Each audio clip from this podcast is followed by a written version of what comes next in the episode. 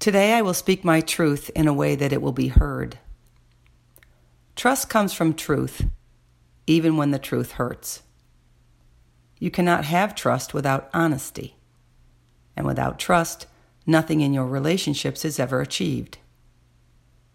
Unfortunately for many of us, our message of truth gets lost in the delivery.